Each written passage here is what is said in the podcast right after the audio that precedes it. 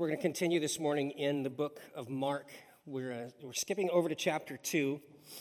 And if you want to go back and read kind of, I think from about verse 21 of Mark chapter 1 up to verse 13 in chapter 2, there's some great stories there. We're skipping those, not because we don't think they're important, but we're going to hit some other stories as we go. They're very similar in, in nature. And then we might circle back around to a couple of those uh, stories that you'll read in between where we left off last week and where we start this week, because they are great uh, stories, but we're working on a, an arc and a theme here uh, that we're, we're building towards. So uh, we're not going to hit every single verse of the Gospel of Mark as we go through this series, but we're going to we're to hit most of it, all right? So we're going we're going to fly over here to chapter 2 of Mark, verse 13, and I just want to read the text for you and then point a few things out, and hopefully they'll encourage you. They encourage me as I put them together, and uh, hopefully they'll speak to you as well. So here we go. In uh, verse 13. Now he went out again beside the sea, and all the crowd was coming to him, and he was teaching them. And as he passed by, he saw Levi, the son of Alphaeus, sitting at the tax booth, and he said to him, Follow me. And he rose and followed him. And as he reclined at his table in his house, many tax collectors and sinners were reclining with Jesus and his disciples, for there were many who followed him. And the scribes of the Pharisees, when they saw that he was eating with sinners and tax collectors, said to his disciples, Why does he eat with tax collectors and sinners? And when Jesus heard it, he said to them, Those who are well have no need of a physician, but those who are sick.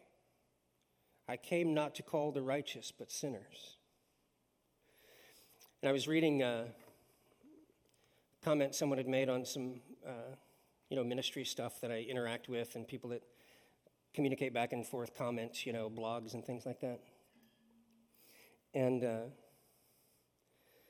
it reminded me of something that I thought of earlier in the week. We, we sometimes see these stories, and especially parables, where Jesus tells a tale of, of differing people and their relationship to the kingdom of God or what God is teaching or what God intends. And I know that I have to be careful. I always tend to cast myself as the best character in the story. When most of the time, what the Bible is probably trying to teach me is to, to, to dig out the negative parts that I'm still keeping hidden or that I'm still keeping to myself, that I'm not allowing God to touch and to move and to transform.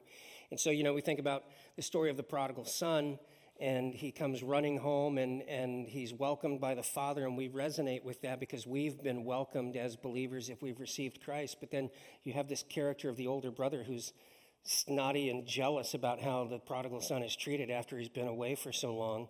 And the father welcomes him back into the fold. And I recognize myself sometimes more in the snotty, arrogant uh, older brother than I do in the prodigal. I think, you know, when I first came to Christ, I could identify with the prodigal. As I got proud in my faith at times, I would identify more with the older brother, but that's uncomfortable. And so in this story here, we see Jesus going about his business. Uh, the things that have happened just prior to this, many of them are miracles that have continued to increase the fame of Jesus among the people. And so it, it says, as he's walking, as he's just going about his business, the crowds are moving with him. And then we see, we look at it and we go, oh, tax collectors and sinners. Jesus is hanging out with the, the, the lowest of society. That's, that's me. And then the ooh, there's those religious people that are pointing their fingers at him and saying, Why do you hang out with those people? and yet, I don't know if you spend much time. Hopefully, you don't. Let me just encourage you this way. Don't be, be discriminating about where you spend your time in Christian social media and, and media in general uh, related to spiritual things and, and people that have a platform they want to speak from because, man, there's a lot of bananas stuff out there that's just not biblical.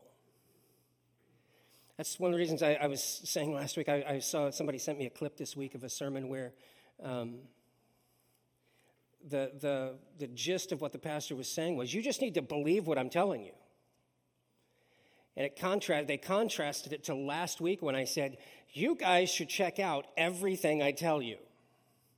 Like, I'm reading you stuff from the Bible. Hopefully, you bring some form of a Bible with you and that you can read along with me. We have the words up here on the screen, but we could manipulate those. We could make them say what we want. But I'm reading to you out of the Bible, and I encourage you as believers to read your Bible and know that what we're teaching you is actually what's in there, and then that we're not trying to pull meanings out of it that aren't true. But I find that as I observe people around me, some of the people that I know very well that are in ministry alongside me in other churches, I, I get a little cringy sometimes. And then sometimes I recognize it in myself. And I, I, pray all the time and I work all the time that I see this becoming less and less, that I don't want to be identified with those who are critiquing Jesus because he's pursuing those who are thought so little of in their society. Do, you get what I mean? Um, we touch on it, unfortunately, frequently because it's so much a part of our culture now, but when we start talking about social policies and politics and different people groups and all this kind of stuff, we have just become a country that, that appears to have at least two factions of people who just hate each other. And then there's a whole lot of people in the middle of that that we apparently also hate people caught in the middle. And I'm, I'm just more and more convicted all the time that this is not the place where the Christian should be standing. The Christian should be standing in the middle and reaching God's love to everyone from the middle to the edges to the fringes to wherever. Because this is what Christ did for us. He says it here, we're going to touch on it here in just a moment that he came not for the righteous, but for the unrighteous. The sick need a physician, and the well don't. And I think, unfortunately, particularly in our Western culture, in our Western world, we've really we've bought into a way of thinking and a way of relating to one another that always comes down to, to who's right or who thinks they're right and then the power that that gives them to be critical or unkind to someone else because they're on uh, the other side of the fence or a different way of thinking or a different way of living. And I don't think that's what the Christian is called to. And we see it in this story. So it says that he went out again beside the sea. I love that. I always love this little verse here because I have this, I don't know, some weird internal primal connection to the sea. Uh, I love it. I, I, Karen and I have talked often about, um, you know, where we might live when we're old. I, get it. We're, you know, we're knocking on the door right now. Um, and this is still one option here. And one of the things I love about here is that we can, there's ocean right there. We can drive right down here to Seward, one of our favorite places to go and hang out by the ocean and fish and do all kinds of things. And we see Jesus here out by the sea again. He's there with his people, uh, the fishermen that he's called. It's interesting that he didn't go around and call a bunch of carpenters, isn't it? I mean, that was his career, but he went and he called fishermen. And so he's down by the sea, and the crowd was coming to him again. Why was the crowd coming? Because they had just seen and heard these amazing, miraculous things that he had done in these passages that come right before this. They wanted to see more. They wanted to see who this guy was. Uh, they were already, as a, as a group think kind of action, what was beginning to happen is what we see culminate kind of right before Jesus' crucifixion when he makes the entrance into Jerusalem and they're singing and they're shouting and they're throwing palm branches down on the ground and, and celebrating him, calling him the King of Kings and shouting Hosanna. And they want to elevate him to this kingship in a, in a human way of understanding. They think he's going to come and he's going to become their king, a political king, and wipe out the oppression that they've been under with the Romans. And it's beginning already because the people's understanding of the Messiah isn't quite what God intended. And so they're excited about Jesus. They're beginning to see that he's fulfilling the prophecies that they've learned as they've grown and they've learned in the temple. And that excitement is building. And so he was teaching them. As he passed by, it says that he saw this guy named Levi, and appropriately so for the season that we're in, he was a tax collector. Anybody file their taxes yet? Hmm? Really? Jason and I have. Uh, get busy. It's time. It's the season. So uh, he sees this guy sitting in a tax booth, and he says to him the same thing that he said that we heard in all those stories of when Jesus called his disciples. He said, Follow me. And he did. Again, there was something so compelling about Jesus and what he asked people to do that, that they would leave their place of business, even, and follow after him. And it's interesting, too, that there's this huge crowd of people that are, that are swarming after Jesus and wanting to see him do more miracles. They want to hear him teach. They want to see and hear what everyone else has seen and heard. And, and you know, they, they missed out on it, but now they've joined the crowd because they've heard this exciting thing is going on. And then Jesus picks out this guy. And you think about your own encounter with Christ. There was a moment in time where, of all the people in the world, God saw you. And out of all the crowd, he said to your heart, Follow me. Maybe that's never happened to you. Maybe you're like, I've never had that. Maybe today's the day. Maybe today is the day that as you hear these words, he will be saying to you, Follow me.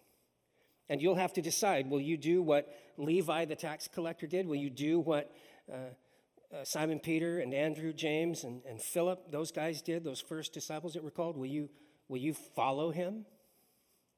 But there was something so compelling that Levi, a tax collector, left his booth and followed after Jesus. Now let's talk about the tax collector guy here. There are a lot of opinions about how this worked in the early days, but we don't really have a, a perfect picture. But Scholars think the closest we can get is that Levi, his name would indicate that he's a Jew. He's not a Roman.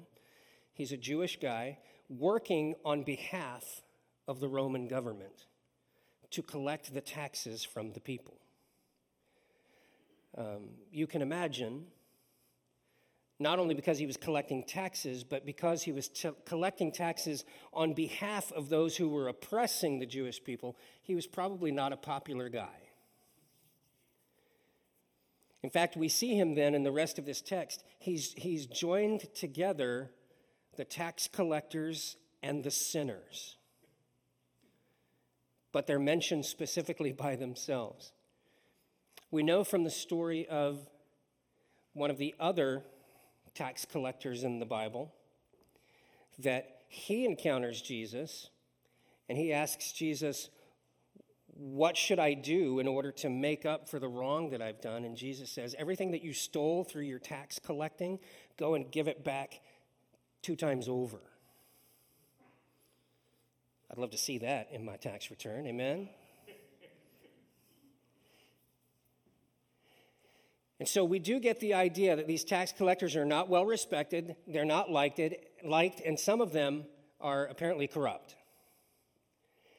And so here's Jesus again, this entire sea of people that's following. him. He goes by and he points out this guy named Levi and says, Follow me.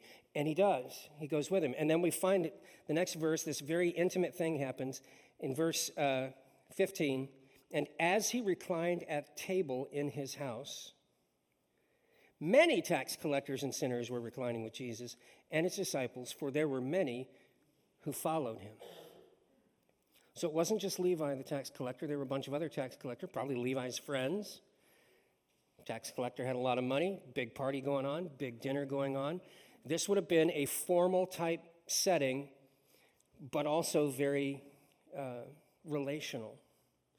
It's similar to the pictures that we see of some of the, the Last Supper, where the, the head of the house or the, the most prominent person in the room would be at the center of a table, and there'd be a table laid out uh, like this, and then two more tables like this, and it would be open here so that service could come and place food and move things around and take drinks away and all that kind of stuff. And everyone would sit around the outside edges of that U shaped table, except they would more reclined than sit. They didn't have chairs like we sit in today. They were sitting on these nice plush pillows and reclining at the table, and they were very close to each other and could talk very intimately with one another as they ate and shared food. And this is the scene that is set here. And so, the first thing I notice about this, there's three things I want us to, to pull out of this this morning that we see that Jesus does that I think are not only things that we can understand that He does for us or is willing to do for us, but we should also model and do in the world around us. And the first is as he's walking along by the sea and the crowd is following him and, and the bustle is happening and Jesus is teaching, the very first thing that Jesus did was he saw Levi. That's what it says in verse 14. As he passed by, he saw Levi, son of Alphaeus. Jesus noticed something about this person, this man, in this moment of time. It was his opportunity to encounter the person of Jesus Christ. And when we think about our own salvation, our own encounters with Jesus Christ, however those have happened, uh, that you know the time that i've had the opportunity to sit and pray with folks here and, and hear them respond to jesus and accept christ as lord of their lives in that moment the same thing is happening to you. Jesus in all of the bustle of all the world and the billions of people on the surface of this planet in that moment he sees you. And i think we forget how extraordinary that is that the God of all the universe sees us, knows us by name. As much as the Bible, the Bible says, as much as he values every sparrow and knows when each one falls and hits the ground, it says, how much more does he care for you? I'm always a little uh, passive aggressive about that whole he numbers the hairs on your head thing. Some of us are some of us are lightening the load for the heavenly Father. But he knows, he sees you, and he sees you in detail. The other thing I notice about the fact that he sees Levi is he sees someone who the rest of the people around him would probably reject out of hand and be uninterested in. But Jesus sees his value. Not his value to Jesus, like, oh, you know what Levi could do for me? He could really fill my, my pocketbook because he's a tax collector. No, he sees the value of who Levi is, having been created by God. As a person, as a living being, as a child of God, he sees the value of Levi. He does the same for us. The second thing I see comes there in verse 15 as he reclined at table in his house. Jesus ate. So he saw him and then he ate with him. Now, I love food. There's no mystery about that. And I get the opportunity to go around and meet with a lot of people, and we often share things over food. There's something intimate about food. It Can be, anyway. It's not always. But it can be. You know, when you invite someone into your home, or you go uh, to a restaurant, or you go to their home, you know, you go sit out on a park bench somewhere and you share a meal together of some kind, there's an interaction there that happens that, that doesn't really happen in other circumstances and environments. There's a friend of mine this past week that, uh, for a couple of months, we've been saying, hey man, we need to get together, have lunch, have breakfast, something. And uh, he just had posted this thing about how he was really struggling. And some people had reached out to help him. And I was reminded that, that I had failed to follow through on he and I getting our feet under a table and sitting across from one another to have that interaction and that engagement. Because there's something special about that. You say, well, that's kind of, you know, it's eating. How big of a deal is that? Where did, where did Jesus share the most intimate details of his ministry with his disciples? Some of his most astounding miracles, feeding the 5,000. Feeding the 5,000 was all about food, it was all about the meal. He sits down with his disciples and tells them all about the, the end times and what the mission is supposed to be, and, and that they're going to be shaken because the temple is going to be destroyed. And he's referring to himself at the Last Supper. And he tells them all these deep, intimate things that we now treasure today, and he's doing it over a meal when Jesus returns from the dead, one of the first encounters he has with his disciples is on the, the shoreline of the Sea of Galilee, and he calls them in from their boats, and he's sitting there on the beach with food prepared.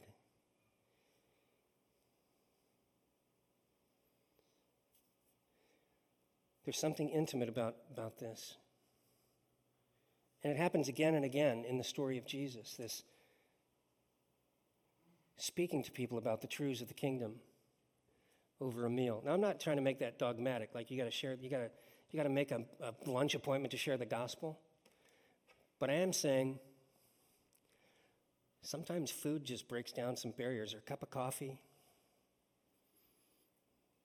You know, that, that, that easy environment. And it shouldn't be ignored. But at the core of it, it's not really about the food. It's about making the space, making the time, taking the effort to be close to someone. So we've, we've kind of adopted in American evangelicalism, Protestantism, what do you want, whatever you want to call it. And I'm beginning to see this shift now because we realize it doesn't work. We've adopted a, a very uh, kind of show oriented proclamation of the gospel where uh, it's, it's just it's exclusively try to get people in the church and some professional gospel sharer will share the gospel with them. Now there's some of that works but we've sort of defaulted to that being our only way that we share the gospel.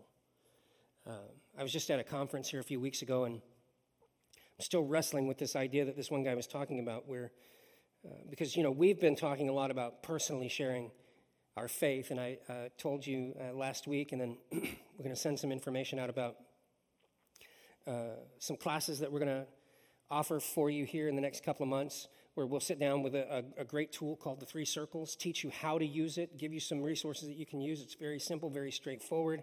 It answers the question how can I personally share my faith with someone? And this will help you do that. We've been talking a lot about that. The reality is that uh, it's still going to be hard for a lot of us to do that. Because maybe you're just not wired to have a lot of those personal conversations. And so we still want the church to be a place where you invite people to come and we will share the gospel. We'll share the good news in some form and give a chance to respond. But in our church culture, especially uh, kind of, you know, Baptist Assembly of God, Church of Christ, those kind of, it's become almost an exclusive.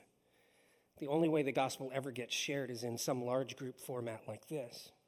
And yet we see Jesus here living out the example we're supposed to follow. And he sees someone, he notices them, he sees them for the value that they have in Christ, in himself. He sees their value, and then he gets up close and personal with them. And then lastly, over here on the, the tail end of this, we then see the reaction of the religious folks, right? They say to his disciples, because the room's not big enough for everyone who's following Jesus to get in there for dinner. They say to his disciples standing outside, like, ew, gross. What? Tax collectors? Sinners? What? Why is Jesus hanging out with those people? The implication, of course, being that I'm so good because I'm a religious person. Shouldn't Jesus be hanging out with me? That's, that's what they're saying. We have those words tax collectors and sinners. We go, hmm, what, what's the difference? Again, we don't know for sure, but we could probably deduce that those who are called sinners are just anybody that the religious folks don't think quite measure up. Anyone who doesn't check all the boxes. Speak the right way, live the right way, look the right way, believe the right way. Some of those things might be true. Maybe they're not living in a way that's good. Maybe they're believing some things that are, that are they're really at opposition to what God has taught us and what God has shown us. Okay, okay. But does that mean we just cross them off? Kick them to the curb? Ignore them? Leave them to their own devices? It's not what Jesus does here. He goes to those who are on the fringes, those who are on the edges, those who are on the outside of what's supposed to be the introduction to the kingdom of God. He goes to them to bring them the good news. And he says these words to them because he hears the, the muttering. Why is Jesus hanging out with those people? He says, Look, you guys, and there's a, there's a play on words here. Don't, don't, don't take, Jesus does not tell them they're righteous. He's actually trying to provoke them like he would provoke us to consider who are you in this story? And really, where are you in this story? But he says, I didn't come for the righteous, right? But for the unrighteous. Those who are well don't need a doctor, people who are sick need a doctor.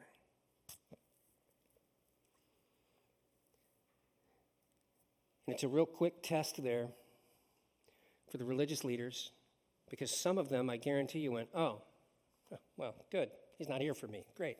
Because I'm good. So, how do you know they thought that? Well, we had one of them who did that literally in a conversation with Jesus. He came to him at night, a religious leader, and said, What must I do to be saved? And Jesus, knowing that he was a very righteous man, said, Keep all the commandments. And he said, Oh, I've done that. Really?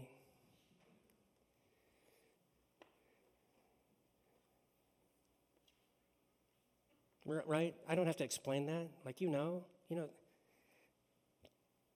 cheat, lie, steal, kill, adultery, you know, the whole list. Take God's name in vain, ignore the Sabbath, worship something other than God, you know, make something more important than your relationship with God. I mean, of all those 10 things, the Bible tells us there's only one who's ever lived who, who kept all 10 all the time, and that's the guy talking here right now, Jesus. But just like we know that guy came in the, in the garden and said, Oh, yeah, no problem. If that's all I got to do, I got that covered. I guarantee you some of these people said the same. We get a different form of it today in our, our modern culture and maybe people that we hang out with. We get that thing of, well, I've been a really good person. That's basically saying the same thing. I've been a really good person, so I, I think I'll be okay with God. And we, have, we want to try to explain to people that the, the reality here is that no one in this conversation is righteous. If there were anyone righteous, they wouldn't need a Savior. If there were anyone who was completely well, they would never need a doctor. But the reality is, and we find this, Jesus is actually quoting some scripture from the Old Testament. And, and this is why this statement is so powerful in this moment, because all those guys who are standing around, they're religious leaders, and they know this passage of scripture like this. And so Jesus is kind of poking them a little bit. We find it in Psalms chapter 14, verses 1 through 3.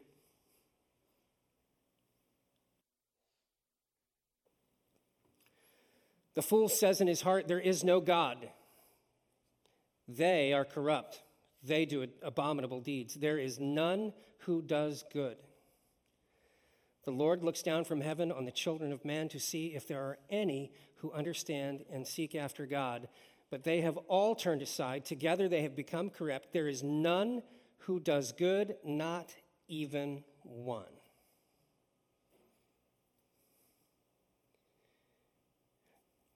We see it again in Romans chapter 3, verses 10 through 12.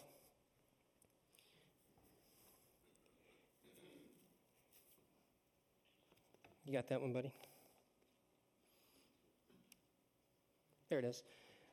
Quoting again the writer of Romans As it is written, none is righteous, no, not one. No one understands, no one seeks for God. All have turned aside, together they have become worthless. No one does good, not even one. And so, if we read this story and we're tempted to go, oh, well, I'm, I'm a pretty good person, so he must not be talking about me. I, I don't need a doctor. I don't need. Then we're faced with the truth of Scripture that everyone is unwell, no one is truly righteous. And so everyone needs an encounter with Jesus. Jesus saw him. Jesus ate with him, got personal, and then Jesus cared about him. I think those are things that we could model in our walk, in our interactions, in our encounters with the people around us. I think back to a lot of examples that my father showed me when I was growing up that I didn't realize at the time, but looking back, I can see them. I remember one time uh, where Moose's Tooth is right now, used to be a, a barbecue place there called the Barbecue Pit. Anybody? Amen? Anyone? Cloudy's Barbecue Pit? Remember that? All right. We'd been over there for something and we were driving through that little section there, and I remember uh, we whipped into the parking lot there, and it was snowy. It was this time. It was this time of year. It was snowy. It was dark, and my dad got out. There was a car that pulled into that parking lot. My dad stopped the car, got out, went over, whipped the door open, and jerked this guy out of the car. I'm like, whoa, what's going on? I was like 10 years old. Well, my dad had seen this guy in the car beating the woman that he was with.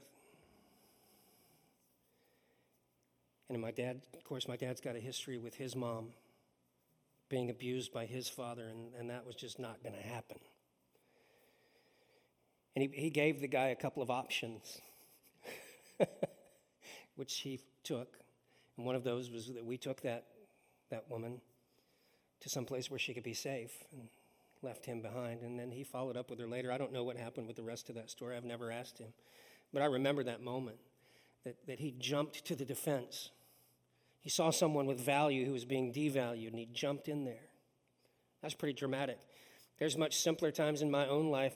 Uh, I remember one time we were going with the family down to uh, Twin Dragon, Mongolian barbecue. and uh, we got out of the car and began to walk around the front of the building, and there's a, a, a native man laying there on the, the sidewalk who clearly had been beaten up. And he was out of it. And I just kind of encouraged the family to, to go on in. I'm going to call. I'm going to call for help. You know, so I called to get some medical assistance, and he was out of it. And I was trying to rouse him, trying to determine if he if he was in serious distress. You know, um, and he was inebriated, but he'd also been clobbered over the head and had a head wound going on. He woke up and he started to fight me because he thought I was the one that banged him in the head, and I was there trying to rob him. By then, the police had showed up. Scooped him up, took care of him, and took him someplace where he could get medical help and, and get clean. But you know, we stood there on that sidewalk, and car after car after car just zipped right by. Have I stopped every time I've seen someone in potential distress? No, but a lot, I think. I try to.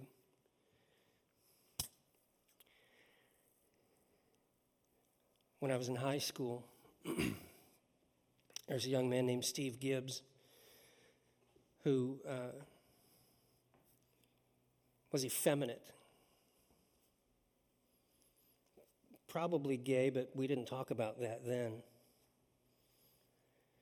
I remember standing at my. Let me back up. We used to do this thing in choir after choir concerts, like the Friday after we'd have a choir concert, we'd pull out the orange books. You remember? Mrs. Bowman, our music teacher, she would set up the sound system and get a microphone out, a big long cable, because there's a hundred and plus kids in this room just packed in this thing like sardines. And the book was filled with popular songs of the day and songs from the yesteryear, like Blowing in the Wind and uh, I'm leaving on a jet plane, songs like that. And then current songs of the day had just all the words in there.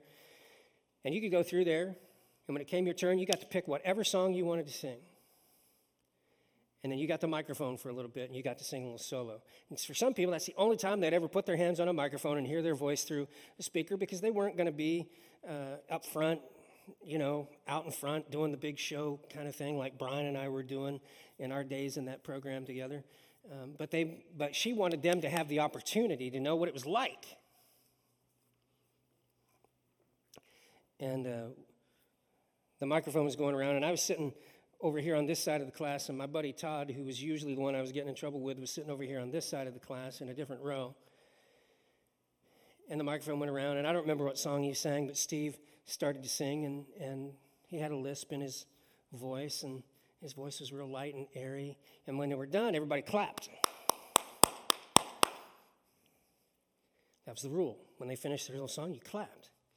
And I looked over at Todd, and he looked at me, and we got that smart aleck look on our face, and we both went like this. we were so proud of ourselves. And the next sound I heard was a sound that we didn't hear often, but when we heard it, we knew things were about to go down, and that was Cam Bowman's two hands slamming down on the top of her piano. Bang!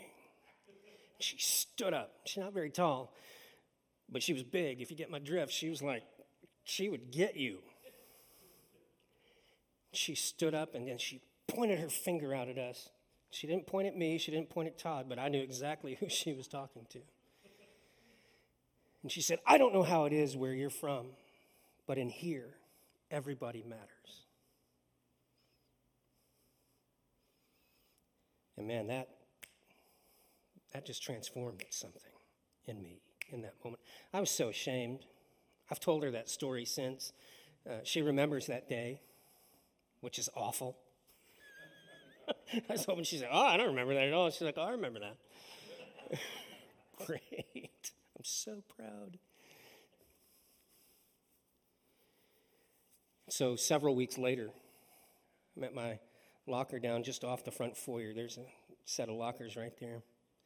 It's after school, been some activity, you know. And I hear this ruckus behind me. I turn around, and, and Steve is up against the ceramic tile wall, and some other guys are shoving him and, and slapping him, and he's got blood running down his face, and they're calling him every name you can think of that you would call someone that you think maybe is gay or is not like you. And I wanted to walk away, but I remembered he's one of us in the choir. He's part of us. Mrs. Bowman said, in here, everybody matters. And so I just waded into the middle of that group of guys and started throwing elbows and shoving guys aside. And then somebody else came in and joined me, and we, we protected Steve for a moment. Never said a word to each other. Just shoved everybody back and allowed him to walk on, and he walked off in shame and sadness. I look back now and I, am like, I'm glad I did that. I wish I'd done more. Because Steve is a guy who needed to know that he had value. Because everything else was telling him he was unvalued. See, there's people all around us, all in the world today, that are, that are, that are begging to be validated in some way, and they're seeking all kinds of other ways to be validated fame, money, uh, success at work, um, uh, relationships, you know, casual relationships, just trying to, to, to, feel some kind of love and affection from somebody, but, but never anything that's real or that's deep.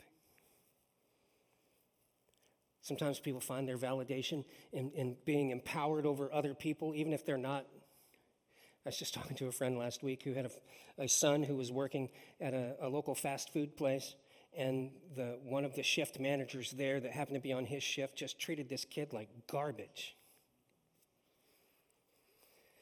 And when they'd first talked about it, he was like, oh, you know, it was like, oh, you're having some trouble at work. You know, you got to suck it up. You got to, you know, muscle through it. And then he just watched his kid, his attitude just get really terrible. And he's like, what is going on? He said, this thing at work. He says, what do you mean this thing at work? And then he, so then he just starts telling him everything that's happened and how this person's treating him at work and devaluing him. And then dad's like, oh, no, no, no. That's not how this is going to go down. You're going to quit that job. And when you do quit that job, I'm coming in with you. And we're going to have a conversation. And you know, this, this, this guy that's at this, this shift lead management level, find out he's getting all kinds of garbage from the guy above him, and he's getting all kinds of garbage from the guy above him because nobody values anybody in that scenario. And Jesus calls us to something else. Because the fact of the matter is, it's what he's offered to us because we are all unwell. We are all unrighteous. And he comes to us and offers to speak to us about our value,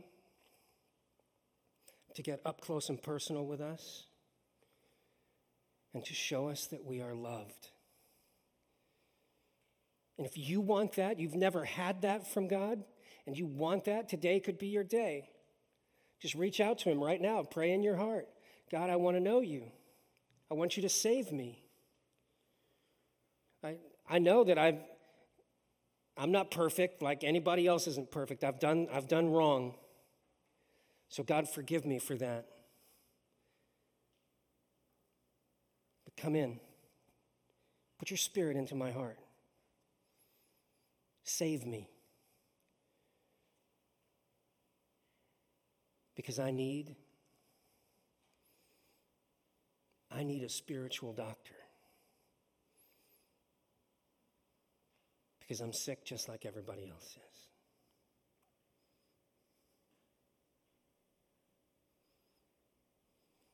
That's what he offers to each of us through the good news, the gospel of Jesus Christ. It is the same message we should be communicating to all those that we see around us, especially those who are marginalized and those who are pushed to the edges, those who are left out.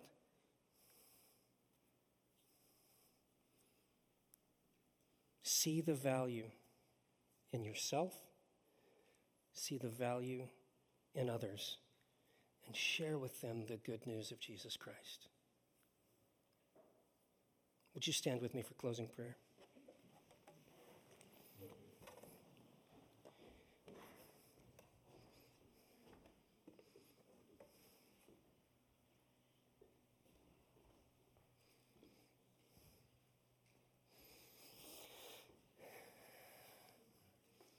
Now may the Lord bless you and keep you.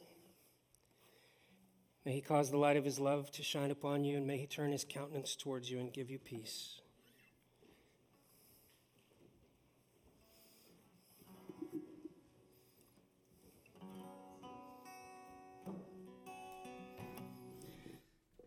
If this morning you uh,